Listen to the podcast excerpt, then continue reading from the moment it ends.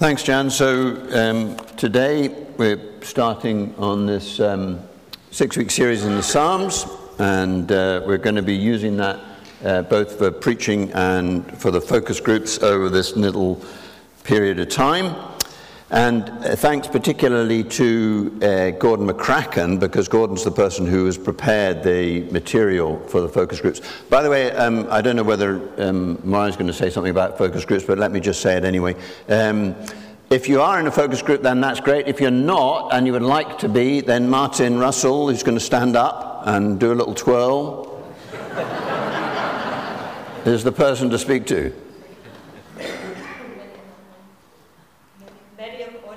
Oh, thank you, yes, okay. Uh, and in addition to that, uh, we have an online focus group, and Miriam is organizing that. I, I, uh, if you want to be part of that, then uh, please speak to Miriam. So uh, you can be in a focus group without leaving the comfort of your own home. And if you know how to put the camera off, you can even do things when, uh, you know on the side. However, that, that, that's the focus groups, uh, and we're going to be, over this next six week period, looking at some of the, the Psalms. If, um, if you look at the, um, anything online really that talks about which the most popular books of the Bible are, it will almost always have the Psalms near the top of that list.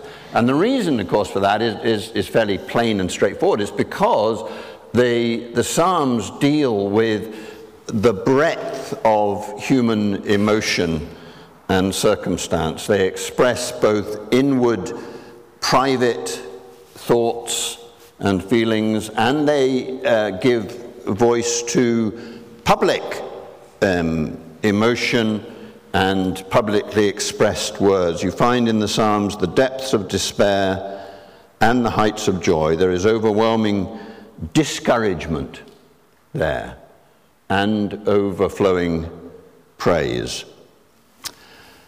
So there's a whole slew of emotion in the Psalms. Today is another day on which, as a congregation, this is a kind of an emotional day for us because this is the first Sunday that we've met after we discovered about Tam Stevenson's sudden death. And there have been quite a lot of those, haven't there, recently? Emotional days, I mean. And one of the things that I really come to value, I think, more than perhaps I did previously, was the way in which um, coming together and sharing those emotional times together helps. It certainly helped with Ian Harrow's death, didn't it? Uh, the day I think we did, we found out about that on the Saturday and then on the Sunday when we came together and uh, of course Malcolm McPhee organized for some of the, the BB folk to come around. And just the the being together with other people to express emotion is important. Finding communal expression for powerful emotions that's really helpful and that's what the Psalms do, actually. They give us a way communally of expressing those emotions. The word psalmos is a Greek word. It originally meant actually the uh, musical accompaniment, I think, to, uh, to words. And so, because of the musical accompaniment, it, the, the meaning is extended to the words. And it's interesting that it has to do with music, I think, because music is the thing, of course, that speaks directly to our emotions, isn't it? Without any intervening intellectual activity, if I can put it like that. And actually, you know, you see that, don't you, when the bands start up, you know, and, and people start to get a bit uh, into it. And, and what that is, is, is, is music that, that communicates directly into our emotions. And we need that, actually. We need it. And um, perhaps we need it particularly in the Presbyterian tradition.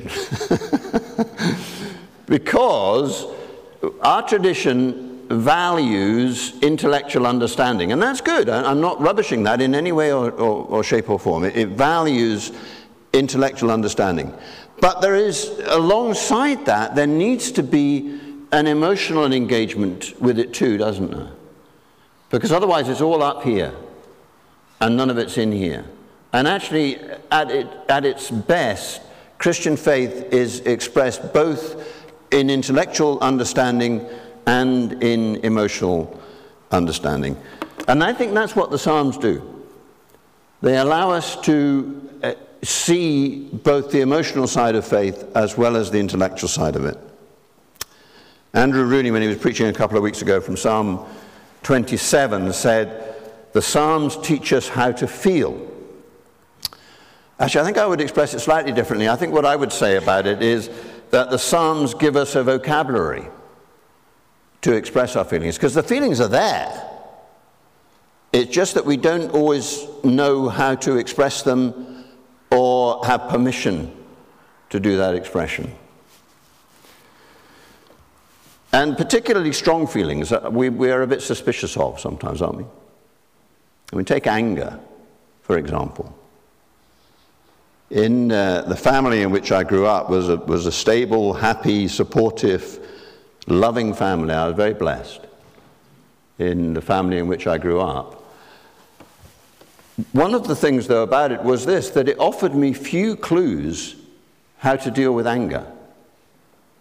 And if there was an unspoken message about anger in, in my family, it was that anger should not be spoken about.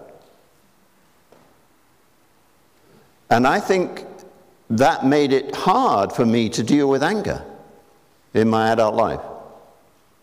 My own anger or the anger of other people. I used to be very scared of anger. I don't know whether you identify with that, but I, I, was, I was scared of my own anger. And I was scared of, of the anger of other people. And I think that came from a, a place where actually anger was not really spoken about. And there wasn't uh, much permission. That is not the case in the Psalms. you know, there are numerous references to anger in the Psalms God's anger and our anger with God. How about Psalm 13? How long, O Lord, will you uh, forget me forever? How long will you hide your face from me? Is that anger or is it despair? I'm not sure. But it, it's certainly a very powerful emotion, isn't it? Being expressed towards God. And that's what the Psalms do. They give us permission, they offer us a vocabulary to express our own strong feelings. And that is, I think, a healing thing for us. So, over the next six weeks, we're going to have a look at, at a number of these different Psalms. And this Psalm 8 is the one we're starting with. And you might describe that as a song of praise, but actually, I've, for want of a better um, title, called it a Psalm of surprises. And the first surprise is this God has a name. What's God's name? There it is. Sometimes written like this. That's really helpful, isn't it? Technically, that is called the tetragrammaton, which simply means it's four letters. And it, it's really interesting, actually, this name. Um, it's rendered into English either as Yahweh or as Jehovah. But um, English translations in the, in the scriptures don't have that, most of them. Some occasionally they do, but most of the, uh, the translations don't use those words. What they use is this word, Lord. And you'll notice that that Lord is in capital letters. And that's, if, you, if you've got your Bibles, you'll see that that's what's at the beginning of Psalm 8. O Lord, our Lord, the first one's in capital letters. And, and what's actually in the Hebrew text is these letters, obviously in Hebrew, not in English, but YHWH. And that is God's name. And, but what happened when the, if these scriptures, the Old Testament scriptures, are being read by a Hebrew speaker, when they got to this word, this name, YHWH, they didn't even attempt to pronounce it. They simply said Adonai. which is the Hebrew word that means Lord. By the way, they, the reason that they, it looks so impossible to pronounce is because in ancient Hebrew they didn't put the vowels in, which makes it a bit like uh, Gaelic. You know, you've got these string of consonants and you have no idea what it says. But ancient Hebrew didn't have any vowels. It had, it had little marks on the text that put the vowels in. So this word, this name, YHWH, is what is there, and it's there in the text of the Old Testament scriptures about 6,000 times.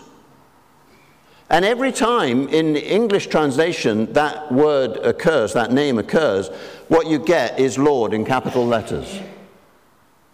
So what that's, that's telling you that it's the name of God in the text there.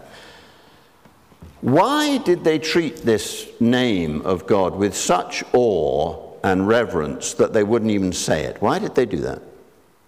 Well, one of the reasons is that this is the covenant name of God. It's the name that God gave to his people, the one that he chose, the people among whom his name was to dwell. It is not for anybody and everybody to use. This is the covenant name of God given to his covenant people. And so, for example, it occurs in Exodus 3. You'll remember that's the passage about the burning bush. And God is sending Moses to lead the Hebrew slaves out of slavery. And Moses says to God, What am I going to say if they ask me who sent me?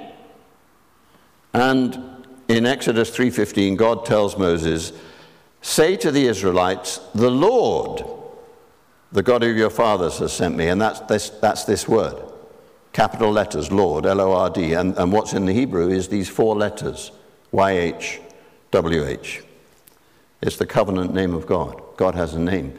And here's another surprise this covenant name, this name for God revealed to his chosen people, is so special that it cannot be spoken, is majestic, not only for the Hebrew people, but in all the world. Lord, capital letters, our Lord, how majestic is your name in all the earth. One day, Everybody will know God by name. That's what this psalm is promising us. That's the first surprise. Then, second surprise is this worldly power is ineffective. From the lips of children and infants, you have ordained praise because of your enemies to silence the foe and the avenger. When I was a stroppy teenager, I used to have long hair. Hard to believe now. Not very much left at all, but there you go. And in those days, it was quite fashionable to have a copy of Chairman Mao's Little Red Book. Remember that? With its vinyl cover, red vinyl. And if you wrote to the Chinese embassy, they would, they would send you one. And quite a lot of stroppy teenagers decided that that's what they wanted to do. And one of um, Chairman Mao's things is this that power proceeds from the barrel of a gun.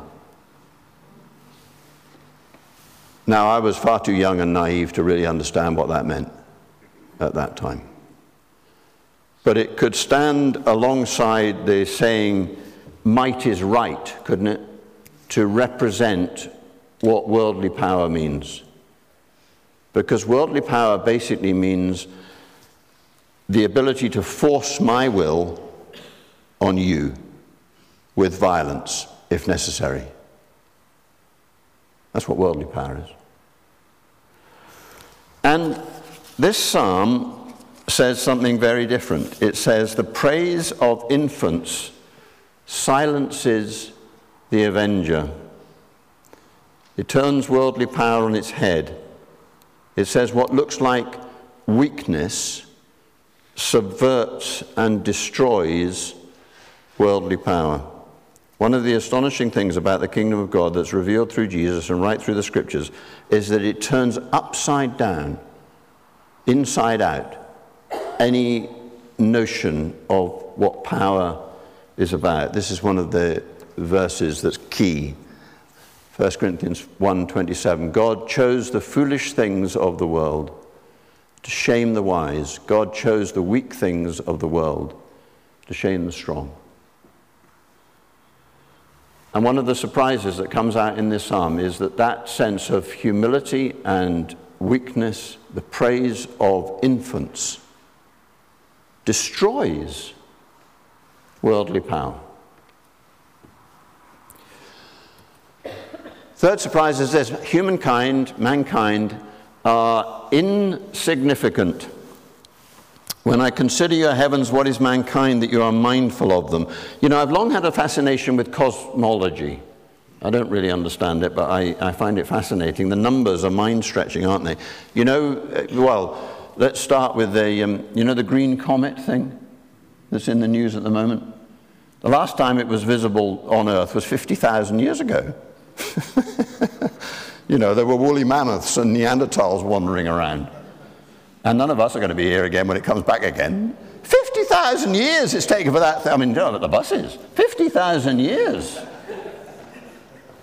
But they, that's peanuts, actually, in, in terms of um, cosmological numbers. Our star, the sun, of course, is, is the center of our solar system. And our sun is part of the Milky Way galaxy, that's our galaxy. There are about 100 billion stars in our galaxy, the Milky Way. And they reckon apparently that there's about 150 billion galaxies out there. Our intergalactic neighbor is the Andromeda Galaxy. That's the nearest galaxy to the Milky Way. And uh, you can just about see that actually with the naked eye. It's a little sort of smudge in the, in the night sky. Just about see it. It is two million light years away from us. That's to say, it takes two million years for light to get from the Andromeda galaxy to us. And the speed of light, if I remember right, is 3 times 10 to the 8 meters per second. Uh, I'm, I'm getting a nod. Thank you very much, Craig. that's a long way away. And that's our nearest galaxy of the 150 billion that are out there. And not only that, the universe, all these galaxies, are actually moving apart from each other all the time somewhat to the consternation of physicists, actually, because they thought that perhaps galaxy gravity would mean that they would come back again. But that's, we're not getting to that. But they're, they're, moving apart, you know. And one of the things that's always puzzled me about that idea of an expanding universe is what's it expanding into? You know, where's it, where's it going? I don't know if you've, you've caught it, but there's a really interesting program on, the, on BBC Four at the moment. You can get it on iPlayer if you can't, if it's not on schedule. And it's Jim Al-Khalili, uh, and he's a professor of physics or something or other, I think. Um, and it's called The Beginning and the End of the Universe. And that idea, you know, that, the, that that universe of 150 billion galaxies that's spreading out all the time started in, well, I think, I think physicists call it a particularity. You know, at the beginning of time, there, was, there wasn't anything there. And then it, it sort of started. and it's been, it's been expanding ever since. And it's always seemed to me that that's pretty close to the Christian doctrine of creation ex nihilo, which is creation out of nothing. That this universe came to be in that way. And when you try and grapple with that, what happens is you realize the insignificance of humankind. what is mankind that you are mindful of them? They are insignificant. But the fourth surprise is this humankind are significant. You have made them a little lower than the angels and crowned them with glory and honor. This God, this God who has a name and whose fingerprint is on a universe of expanding galaxies, give the place of honor to you and to me. As they say in America, pardon me? So this psalm is saying something, well, it's saying two things really about when we look up into the night sky. If we try and comprehend the vastness of the universe, humankind is insignificant, and men and women and youngsters and children are incredibly significant. In God's um, way of measuring things, we are at the top of the list of importance. Okay, fifth surprise is this we have a responsibility. You have put everything under our feet. We have responsibility for flocks, herds, beasts, birds, fish, the whole shooting match. How are we doing with our responsibility? Not very well. It's interesting, isn't it, that this came up a few Sundays ago when we were looking at that whole business about what metanoia meant, going beyond, and that included more grace for the planet. To be made ruler over the work of God's hands does not mean that we're given free rein to exploit the resources of our planet until they are exhausted. Historically, that's what we've done. Really is, isn't it? It means, I think, that we are to care for the planet, the creation, in the way that God cares for it. We are to exercise responsibility in God's place. We are in loco parentis for the planet.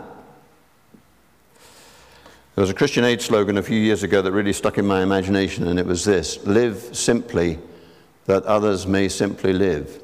And we could tweak that slightly and say, live simply that the planet may simply survive.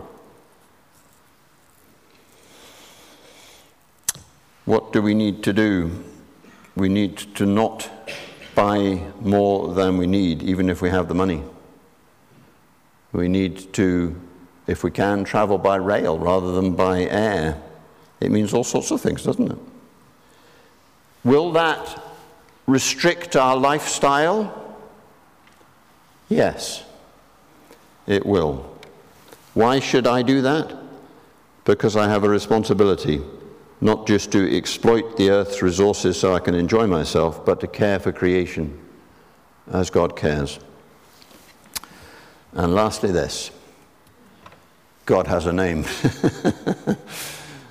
so, this psalm ends where it began, and verse 9 is the same as verse 1. Lord, capital letters, our Lord, how majestic is your name in all the earth.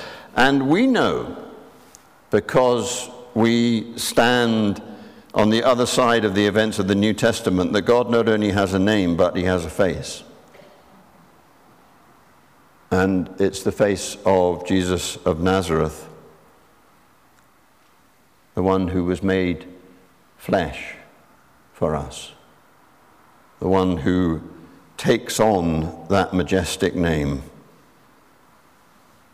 that name that is beautiful in all the earth. There is no other name given under heaven by which we must be saved. From Acts 4:12. Lord, our Lord, how majestic is your name in all the earth. Let us pray.